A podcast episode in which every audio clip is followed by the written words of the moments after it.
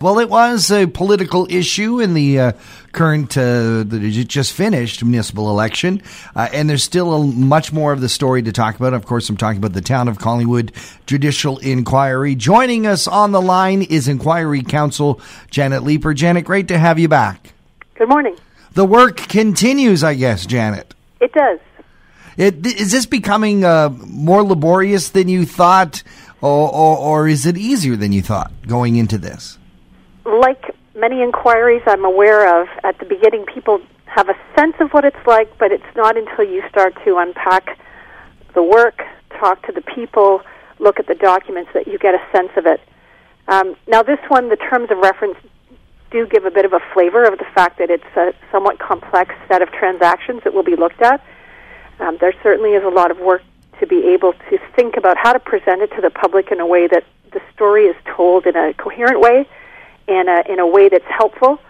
And so we're very much engaged in um, trying to understand it ourselves, so that we can then present it to the public, which is which is the ultimate goal.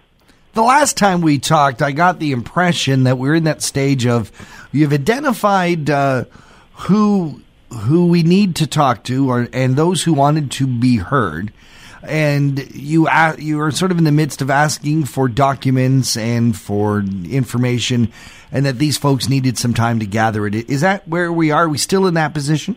Yes, we are. The terms of reference talk about taking time to collect the documents at the beginning. This is a document heavy inquiry because it is a corporate transaction and it's more than one transaction. So the parties have asked for a number of extensions, and what Justice Marrocco has decided to do is is come up and, and check in with them all on Monday at a status hearing when they will be asked and encouraged to really make all best efforts to round up the documents and get them to us so that we can move ahead. That uh, status hearing is happening at Collingwood Town Hall on Monday starting at 1 p.m., and the public is invited to do this. Yes, the public, it's an open to the public session, just as our standing and funding hearings were in the summer. Um, if people cannot be there in person, of course, uh, it will be televised by Rogers, and we will put transcripts of the proceedings up onto our website after uh, the days are finished. We have set aside two days for the status hearing and for any motions, which are basically requests from participants that can be dealt with before the actual hearings.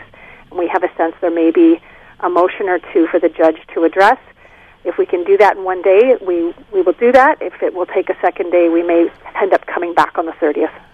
Janet, are, are the people that you've identified that uh, you're looking for information from, um, are you finding them is the information coming easily? Are, are, are they willful participants in this, or, or, are you finding that it's going to take some digging and, and you not everybody wants to come clean? I, I would say it's a combination, as you might expect. Um, we are having very good uptake with some preliminary interviews that we're doing as we wait for the documents, and we're having some success with people pointing us in the direction of where we might find alternative sources of documents. Not all participants have said they have documents. So um, I would say, by and large, um, we're hearing a message that people want to cooperate and want to assist the inquiry in its work. You mentioned that it is document heavy inquiry. What if those important documents that put it all together have gone missing or or maybe didn't exist? How do we deal with that? Well, um, there are two ways that documents can go missing. People um, obviously have document retention policies, and some of these events happened seven, eight years ago. So um, we've tried to identify wherever we can um, early ability to get documents before they might be taken offline or, or, or otherwise dealt with. But often there is more than one holder of a given document. Mm. In the world that we live in now, many communications are done by email, and if you copy five people, um, three of them might not have the document, but two of them might. Interesting. So the next steps, of course, uh, is Justice uh, uh, Frank Marrocco coming to town on Monday, October 29th, 1 p.m. Uh, the public is welcome to the hearing. Is this something that that maybe students of law would want to take in, or is it too dry for, for that kind of thing?